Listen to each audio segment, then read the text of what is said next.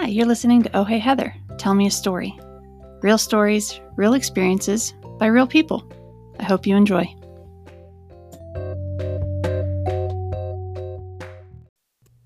So, I didn't really have a full point for today. I just felt like talking out loud about this thought I had, and I'm just curious if anyone else has that weird vibe feeling. I mean, I think we do. I think we can pick up cues from one another where you can't explain why or how, but sometimes you just get a vibe that's either very, very positive, very connected, um, very fearful. Where if you come within someone else's like vibe, you can sense whatever they're emoting from themselves, whether that be standoffish or shy or angry or frustrated or ready to tell you something really funny. You know what I mean? You walk in, you can feel it. And that there's like this over vibe of people where they may have no interaction with you at all, but when you get close to them, you just feel like, I don't know if that's someone I want in my world or not. Necessarily not wrong or indifferent, but just a thought that I think where I struggle with it is I always try to understand the motivation or the intent because there's a different perspective to every single story. And I've learned that a lot over the years, and I still fall for it a little more than I'd like to admit. But for the most part, if you give people grace for the first few times, you know, I know there's the whole shame on first time, shame on you, second time, shame on me. But I mean more from a safe, just curious, not furious zone where whatever they're doing that makes you feel either put offish or intrigued causes you to nonchalantly, I don't know, hang around enough or observe enough or be wary enough to see and make sure you're picking the right reasons because I don't know, I know it's not my job to judge anyone and I don't. I just always feel like they're not in the right fit for my life. Meaning if if there's somebody that does things that just outweigh the desire to learn more about who they are as a person or listen to their stories or interact with them in a fun way, the more it's curious as to why, but it's like you don't want to. You don't, uh, you just don't want to have to account for them in your equation of why you're figuring out why other people are acting the way they're acting. Because if this is somebody that you don't want in your life, whether you can put your finger on why or not, is that enough? Or is it maybe being misunderstood? I don't know. It's a it's a question that I ask myself a lot. It's a very heavy decision and I think of it as an employer who's had to fire people before or break it off with people or not be friends with someone anymore. But then it goes the other way too, where there's people out there all around me that I really enjoy. I think are great people. Um, I enjoy the times I do get to interact with them or speak with them. There's never a regret. If anything, there's just not a priority or way to balance everything, and your vibes are just off on their own thing. No harm, no foul. Kind of like how you might have a friend that you haven't talked to in 10 years and then you reconnect and it's like you never stopped. Or those people that talk about when they're like in their widowed like 70s or something, they end up running into a old flame and it was able to, which I think that's weird, but I hear it happens and I guess if you're if you're whatever one is gone. Maybe it was the right one or not, but who knows? I've heard about it. That's my point. So there's there's like all these different like dividers of relationships that for one or the other you either wish you had more of or wish you could get less of. So I don't know. I, Tiff and I heard the speaker in Chicago, I think, or no, Minneapolis or something last fall, and he was like talking about who you let in your room. And he was explaining that you know, you have to invite them in, but know that when they come in, they're going to leave baggage, even if they leave, because they're going to paint memories. So you're going to have that thought or that memory, or you're going to carry that stress or that anxiety, or, and then it's just better to not let those people in your room. Sounds good, easy enough, but it's it's harder when it's um maybe you're just not in the right room, you know? I don't know. I don't know what I'm saying. I'm saying sometimes there's people you you can't not let in your room even though you really really really try hard not to. Like that friend that would show up on your doorstep at 3 a.m. because they needed somewhere to crash, and you're like, ah, dang it, what am I going to do? Fine, come in. But there's not very many experiences you get lately or anymore in life where you have to verbally or tell someone to get out, like where it's like a confrontation. I feel like those have dramatically decreased as an adult, which is a good thing.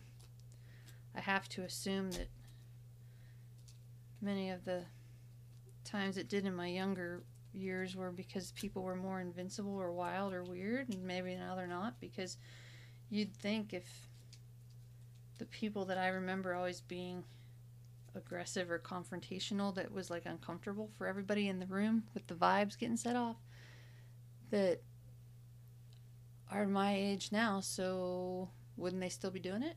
if they were like that. So they must have chilled out too.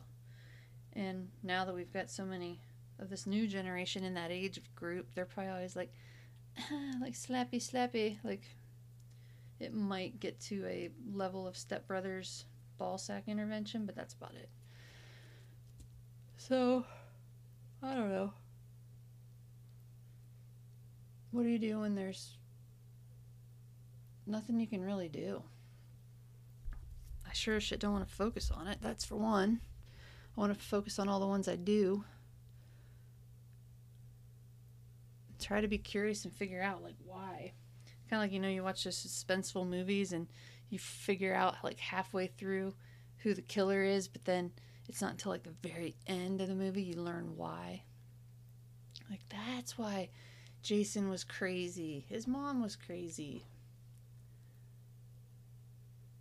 Or, oh my goodness, Anthony Hopkins or whatever that guy was. What was his name? The uh, the one where you find out at the end his mom was never alive. He was imagining it, and she was like stuffed in his attic. That one with the house. Lady screams in the shower. I feel like I'm playing that game about giving clues without saying the word, and I just really would rather say the word. Psycho. That's it. Yep. I find it also very rewarding when you have that friend or that person that you can call and ask a question that easily could have been asked of Siri, Alexa, or Google or somebody, but you knew that you could have that person tell you. It's like funner. I think it's funner when they give you the actual answer and it's like a random question. And I think we've lost that. And I think we should try to do it more.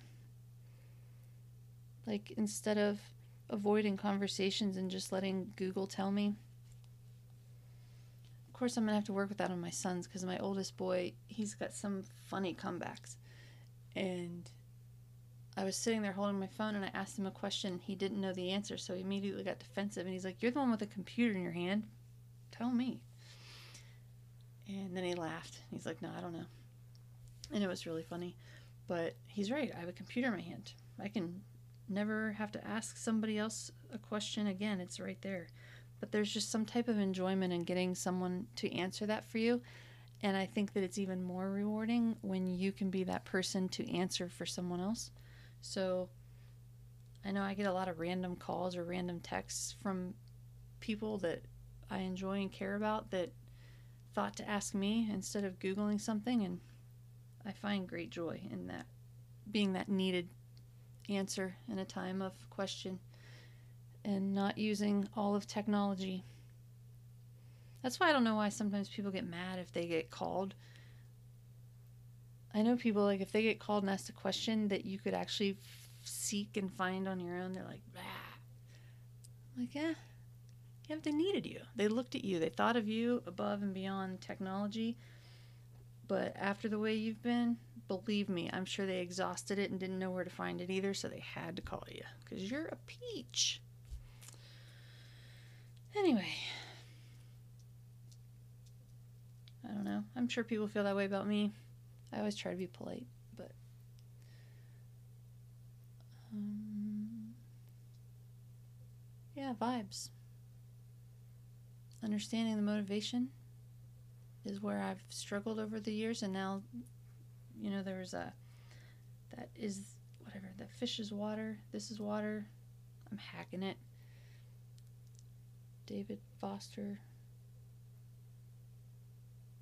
How's the Water? That's what it was called. How's the Water?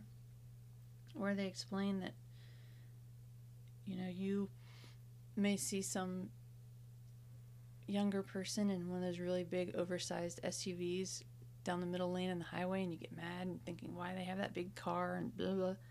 But then you didn't realize that they were like afraid because they'd been in an accident before and they needed to feel more secure, so they wanted a bigger vehicle or something. Like, you don't know what's driving the other person to annoy you. So don't assume and try to be open, you know, provide that grace. But if you've noticed that they've done something annoying in different ways over different times, then I think you can start weaving together a more concise hypothesis to not make you feel bad that they're not going to be someone that like makes the final round. I'm not going to give them a rose. And there's nothing wrong with that because I'm sure that there's a lot of people that would never want to give me a rose, but it wasn't ever intentional. It was just how it was um, interpreted because I feel my intentions for the most part are always good. I, I really do.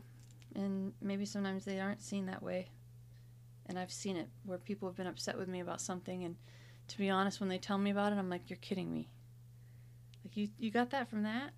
I didn't even think anything of it. Like, it was just a in passing funny thing I thought of, and they thought I was being disappointed or hurt or upset or something. And I was just making an observation. I thought it was funny. I don't even I didn't even file it in any type of memory. It's like buried in a recent download doc from six years ago or something. You know, it's like what? But I have that the other way too. I'll have people tell me something I did or something I said at this time, and then they'll like quote it, and then say that this is what they got from that, and it was something that made them do something better that's like one of the coolest feelings ever. So I think that's what motivates me to do this and talk when nobody's listening and just think out loud, which I know it's an Ed Sheeran song, but I think it's good to think out loud. And I think that's why people recommend you that you journal or that you, you know, do these types of things or, um, you know, you go see a therapist or something. You have to get whatever the feeling is out of you one way or another whether it be through you know writing saying but it's it is leaving your body into a form that could expose vulnerabilities of yourself but could possibly influence or inspire someone else to change a behavior that they were wanting to do so it's all like cyclic i think like what goes around comes back around if you're trying it from the heart and doing the right thing. So that's why I'm doing this. Selfishly, it's for me. no, I'm just kidding. If I could help somebody in a way, that's awesome. If not, if anything, I hope you find it laughable at, at the least. Interesting. Especially when I get other people on here to share stories, which I'm really excited about. And you would think that while we're social distancing, that'd be the reason to do it because then we can connect this way. But I just, in all honesty, haven't figured out how to do the audio stuff right so it doesn't sound cheesy. If I did, I'd do a phone call. That works. Doesn't have to be face to face, so we'll see. Anyway. Yep. That's about all I got today.